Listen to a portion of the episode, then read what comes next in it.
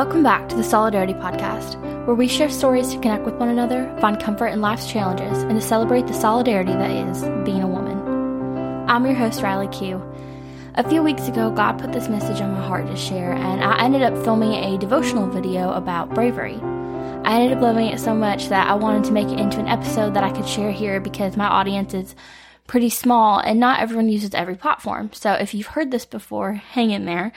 I'm actually adding on to it today because I have more thoughts. But this is also just a really good reminder, even if it's familiar. I'm going to start with a question and I'm going to end with the same question because I want to see if your answer is genuine or if you find that it's circumstantial and then see if it maybe changes by the end. Okay, the question Are you brave enough to believe that God will show up? When it comes to bravery, I think we often look at it like it's only something for those who are doing the stereotypical brave jobs. First responders, our military, first aid, and disaster response teams. You know, the brave people that run into the fire not knowing if they'll run out, but they're willing to do it because they know what the reward will be if they succeed. Life, freedom, redemption. Faith and bravery go hand in hand. In fact, I'll take it a step further and say that there is no faith without bravery. Even taking the smallest step of faith takes a little bit of bravery. Going out on a limb with the expectation that something amazing is going to happen takes faith. Now, obviously, things don't always go the way we imagine they should every time, but I think there's something special about walking in faith and taking a brave leap in the way that God shows up in that. Because even when it doesn't go the way we picture, when we step out in faith, we have the expectation that God is going to show up, and in that, we have the promise that He's going to do good for those who love Him.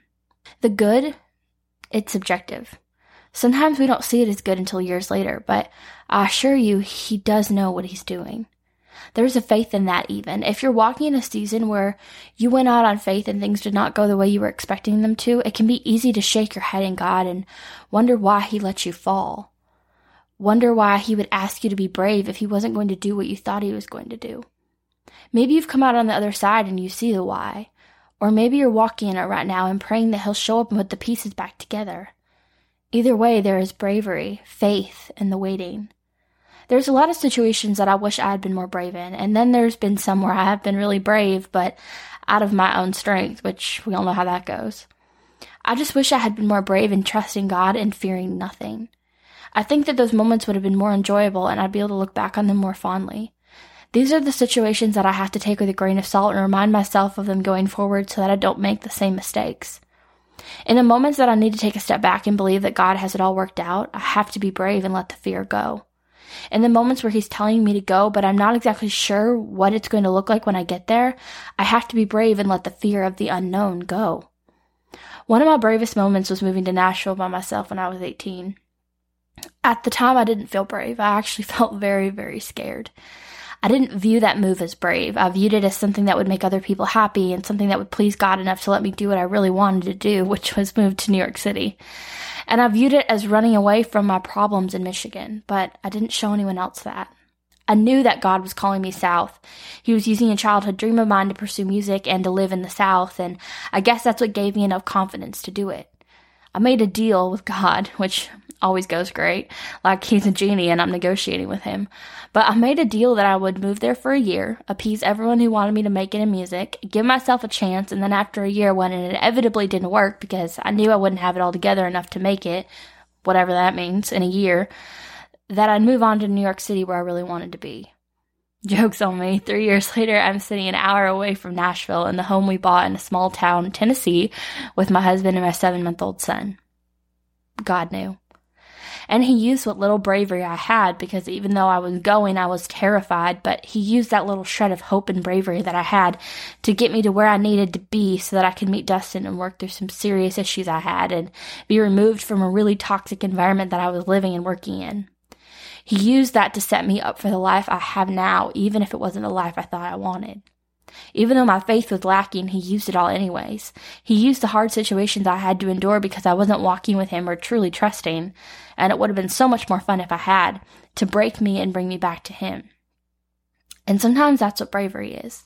A lot of times, actually. It's surrendering because you just can't do it on your own and sitting in God's fierceness. It's letting Him be brave for you, and in that, you're being brave yourself by letting go of control. It was funny, actually well, not, it was God. Right before I left for Nashville, I was on a women's team at my church and I was given a book as a gift for helping coordinate a huge event we had, the IF conference. I was given 100 Days to Brave by Annie Downs, and God has used that book to change my life perspective more than once. I, I definitely recommend picking up a copy. It was perfect timing because I started reading it right before I moved to Nashville. And the book was actually about her own journey with moving to Nashville years prior and how she wrestled with God and the journey to become brave in those events. It gave me such an intense perspective on bravery that I didn't even really comprehend until years later, just recently. If you had asked me back then, I would say that I didn't feel brave. I felt left behind by God. I felt really alone and like a total failure. I didn't even know how I was surviving. Looking back, it is only by the grace of God that I got by that first year because I was a total mess financially, relationally, mentally, and spiritually. I felt like God couldn't love me anymore for walking away and making all the mistakes I had made. I felt like my friends had all forgotten about me, lost respect for me, or never cared to begin with. I felt trapped by my finances and the living situation I was in. I felt like I let everyone down by my failure to pursue music well or succeed in it. I felt like I let everyone down that had poured into me for years when I realized that although I love music so dearly, I hate the business. I hate the industry and I don't want any part of it. I gave it so many chances. Even a year or two later, I gave it another chance when I released five or six songs. And I still knew that I was supposed to be done. But admitting that, choosing to move on from something that you wanted so desperately, that others wanted for you and invested into so very much, it's terrifying. And even now, I'm still having to give that back to God. It's a weird frustration that you have when you realize that a dream is dying and that you're going to have to bravely move on and wait for whatever is next. I mean, no one ever said you have to do one thing for your entire life. You can do as many things through many seasons, but the way society has it set up is if you don't make it to a certain point to satisfy enough people, it feels like a failure. And I grapple with that a lot. I have to remind myself to be brave often. To fuel that bravery, that faith, I've found that you must fill up on the Word of God. You must practice Eucharisteo, the honor of giving thanks to God who was and is and is to come, even when it doesn't feel like it. Because Eucharisteo, giving thanks, it precedes the blessing always. If you are waiting on the blessing, I encourage you to start there. Journal it out, write a list of blessings, start speaking them out loud, whatever you need to do. Read 1000 Gifts by Ann Voskamp if you want to understand and practice this concept more in depth. So, what are you facing in your life right now? What brave choice or attitude do you have to choose? Maybe you haven't taken whatever step God is prodding your heart towards right now. Maybe you're just starting to feel the nudge, or you've been feeling it for a while, but you're just a bit afraid to take whatever that next step is. The unknown is staring you in the face, taunting you. The lack of clarity, it can be terrifying to take that next step. So I want to remind you that you can be brave. You can take that first step towards whatever he is calling you into because although you may feel like you're completely alone and that he'll only show up once you've started walking, it's not true. You may not be able to see him. You may not even be able to feel him or hear him, but he is there he is walking with you. Psalm 23 says, For even though I walk through the valley of the shadow of death, I shall fear no evil, for you are with me. Your rod and your staff, they comfort me. You prepare a table before me in the presence of my enemies. You anoint my head with oil. My cup overflows. Surely goodness and mercy will follow me all the days of my life, and I will dwell in the house of the Lord forever. My love, he is with you. If you have Jesus, He is with you. He has even gone before you. He has prepared that table. He has prepared that oil. He has prepared that path of righteousness for His name's sake for you to walk down. And that is a beautiful promise. So take courage dear heart.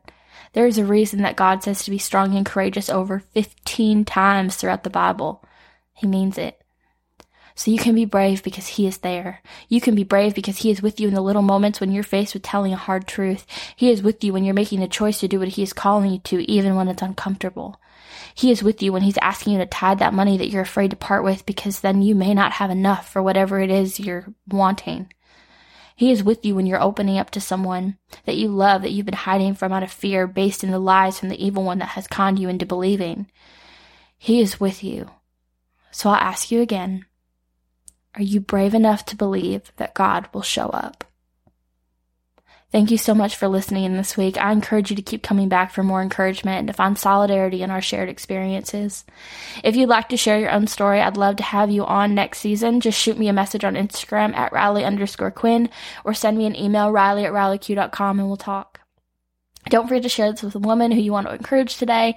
You can share it on Facebook or Instagram and tag me at Solidarity Podcast on Facebook or at Riley underscore Quin on Instagram and tag me so we can get the word out on social media. And if you're feeling it, you can subscribe and leave a review to help it get out to others on the podcast algorithm who need to be shown some solidarity. Thanks again for listening and be sure to check back next Wednesday for a new episode. And as always, I am so glad you're here.